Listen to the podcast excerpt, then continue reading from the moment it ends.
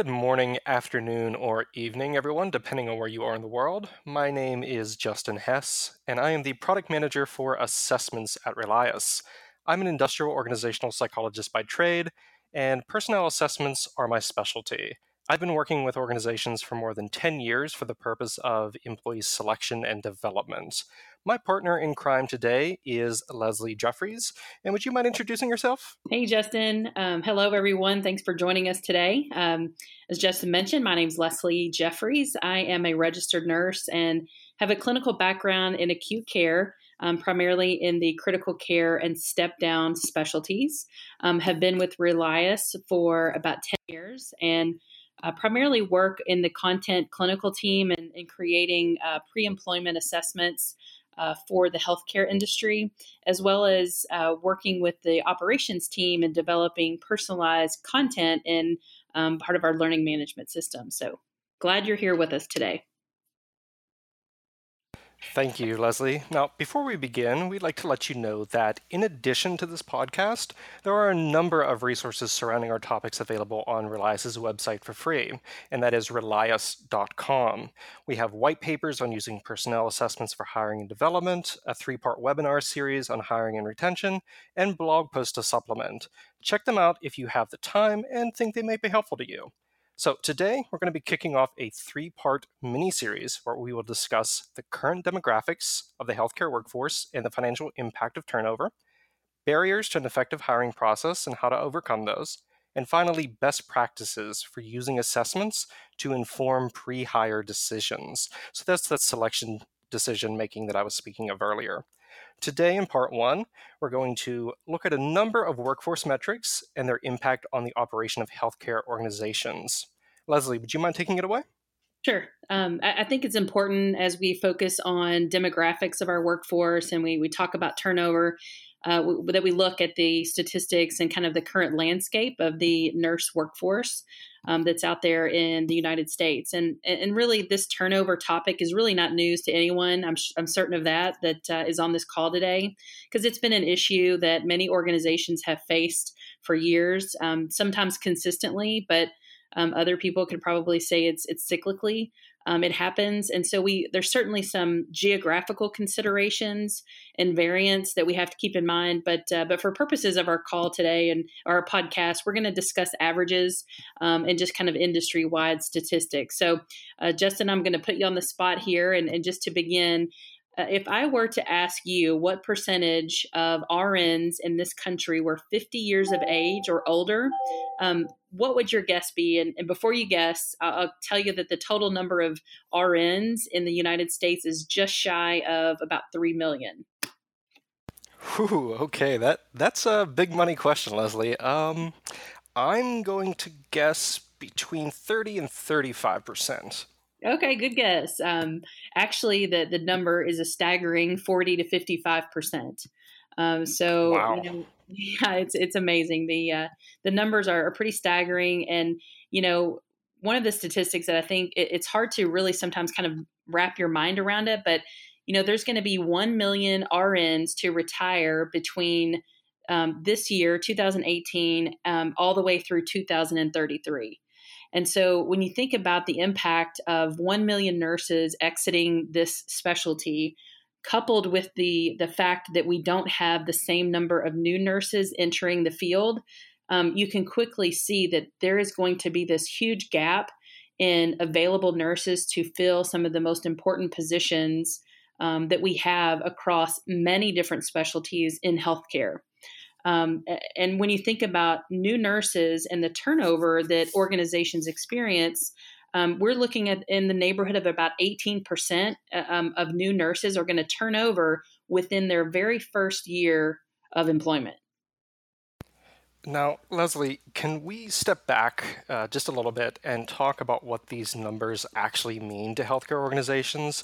So, for example, what impact have you seen in the places you've worked previously because of these changing dynamics in the nurse workforce, for example?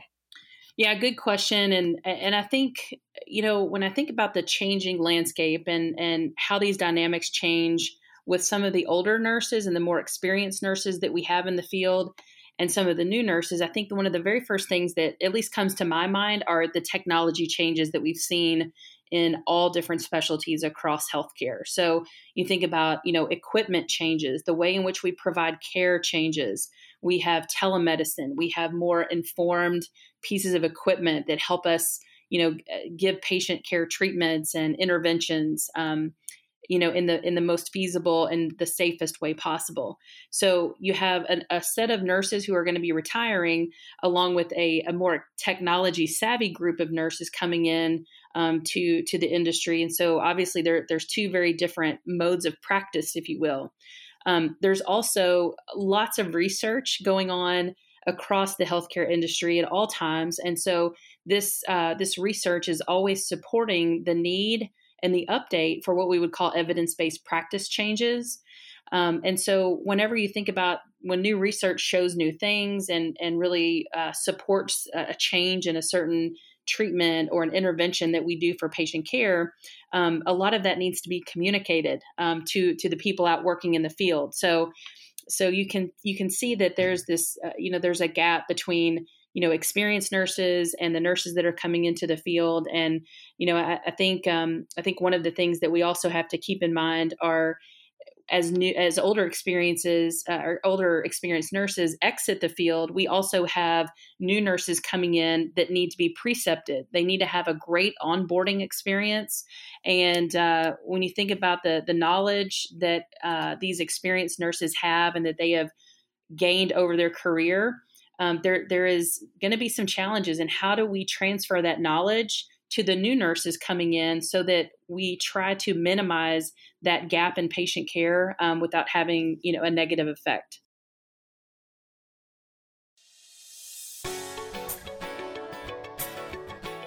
To find out more about topics like this one please go to reliasmedia.com slash podcasts where you can listen to other episodes. There, you also can subscribe to our informative publications, such as Healthcare Risk Management, and obtain CME or CE credits. Now, I'm sure Leslie's examples hit maybe a little too close to home for a lot of you, but I also don't want to neglect our friends in other healthcare industries as well. So, for example, professional uh, professionals and managers in the intellectual and developmental disability space face a 40 to 50 percent average turnover rate for their direct support professionals or DSPs. That means that on average, every year they're replacing almost half of their DSP workforce. Uh, personally, I've spoken to IDD organizations that have a DSP turnover rate as high as 80%, which means four out of five DSPs are likely to leave within, say, a year of starting employment. That puts forth an immense cost in both resources for finding, hiring and training those new people, but then also costs related to morale and other personnel or uh, more of those quote unquote soft costs. Leslie, can you talk to me a little bit about the financial impacts of these numbers for healthcare organizations? Yeah, certainly. And, you know, you're right. I mean, you, you point out 80% turnover rate is just, uh, it's almost even hard to kind of wrap your mind around what are the impacts that have to an organization. But you know when when you think about the average of turnover cost for employees um, and you think about their salaries it's normally around the neighborhood of 21 21 and a half percent of the annual salary. So for an rn uh, you know you're looking at probably around $14500 you know give or take a few. And and obviously i think um, justin do you re- do you recall what the amount is for the dsps in the idd space yeah, you bet. So that's about six thousand four hundred and twenty dollars uh, per DSP. Yeah, wow. So you do that math times eighty percent, you know, of your of your turnover. It's uh, the numbers add up quite quickly. And you know, I think for a practical example, you know, well, let, let's just use the um, the number of hundred people. So if you're in a long term care facility and you have hundred staff members, um, and you do the math, I mean, you're looking at close to about a quarter of a million dollars annually that your organization may spend just on turnover cost alone. Um, and in the acute care environment, where turnover for nurses averages around 16% annually, I mean, that can be upward, um, you know, of a half a million dollars. So you know, no small chunk of change that we're talking about as it relates to to turnover cost and the financial implications of those. And you know in, and especially in acute care because you know that's what i'm probably most passionate most experienced with um, you know in this age of reimbursement for quality indicators and quality outcomes um, it, that volume of money spent on turnover is something that has to become uh, something that becomes under control um, or, or, hospitals are just they're going to continue to find um, you know more and more challenges with turnover cost and reduction in payments um, from from organizations like CMS. Um, and one of the things I just wanted to point out too while we're on this topic is that the uh, National Healthcare RN Retention Report that was published this year actually um, stated that in, in their research that every change, per, I'm sorry, every 1% change in turnover can save an average hospital an additional 300 and $37,000 per year. So, you know, if you can just somehow impact the turnover by just, you know, a half or one or one and a half percent, I mean, the financial implications that are, are great. And it's certainly something that, that we should continue discussion about and continue to focus on as leaders in our space. That's amazing, Leslie. And beyond just the financials, and I've kind of alluded to this earlier, but turnover has a demonstrable impact on a number of dynamics related to the workforce. You know, first are the challenges related to workload balancing and negative hits to morale as individuals exit organizations. So, for example, if you're on an already stressed or overloaded team and one of those members exits, the remainder, the remaining people have to assume that work, and that puts a lot of stress on them. Have you ever experienced any of these sort of more negative dynamics, Leslie?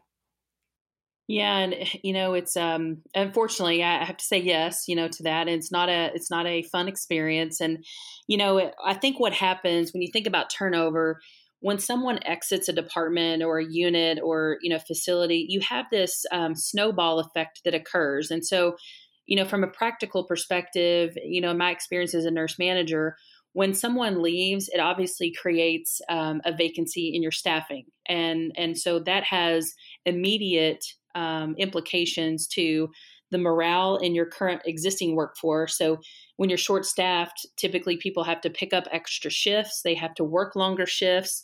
Um, you know, in some states, they're able to mandate overtime. So, you know, it affects not only morale within the department, but it begins to affect individuals' work family balance, you know, in their personal life. Um, and ultimately this decreased morale and fatigue you know can set in and it ultimately affects patient care um, unfortunately in a negative way. And so when you have this snowball effect occurring, it, there's it, it's just one one negative thing happens after another, and when you can't get that turnover under control, it's just a constant. Um, you know, minutia of everything that happens, um, unfortunately, that, that negatively impacts everyone. I would like to talk a little bit about what you just mentioned about patient care. And honestly, that's the majority of where the second part of the effects are felt by. And those are the individuals whom we serve. So both Relias, but also healthcare organizations out in the industry already. Uh, these people are the most vulnerable members of society.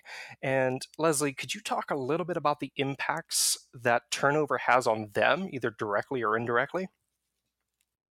Absolutely. So, you know, as I talked about earlier, when when you don't have the staff members that you need taking care of the patients um, that need the care, um, obviously it's going to impact the quality of care that that they're going to receive. And you know, we're taking care of people when they're they truly are their their most vulnerable self. I mean, they're sick. Uh, I mean, how many of us have have ever used, you know, the services of a, a clinic or, you know, perhaps it's an urgent care emergency department. Um, you know, they when these people come to us, um, they're depending on us as complete strangers.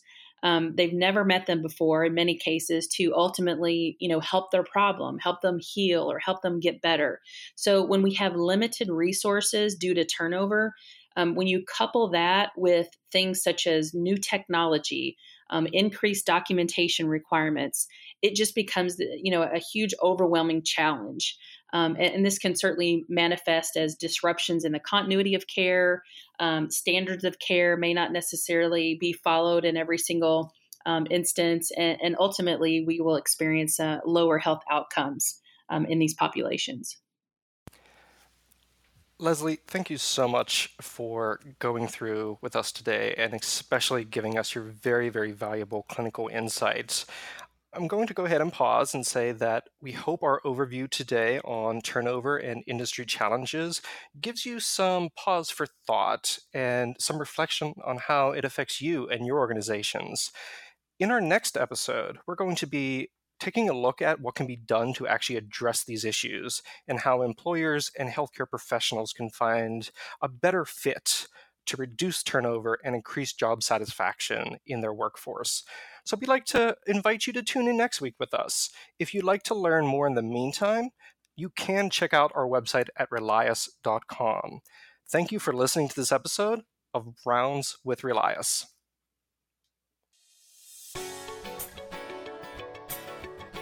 To find out more about topics like this one, please go to reliasmedia.com slash podcast, where you can listen to other episodes. There, you also can subscribe to our informative publications, such as Hospital Employee Health, and obtain CE credits. Thank you for listening to this podcast from Relias Media, where we empower healthcare providers to improve patient care and outcomes.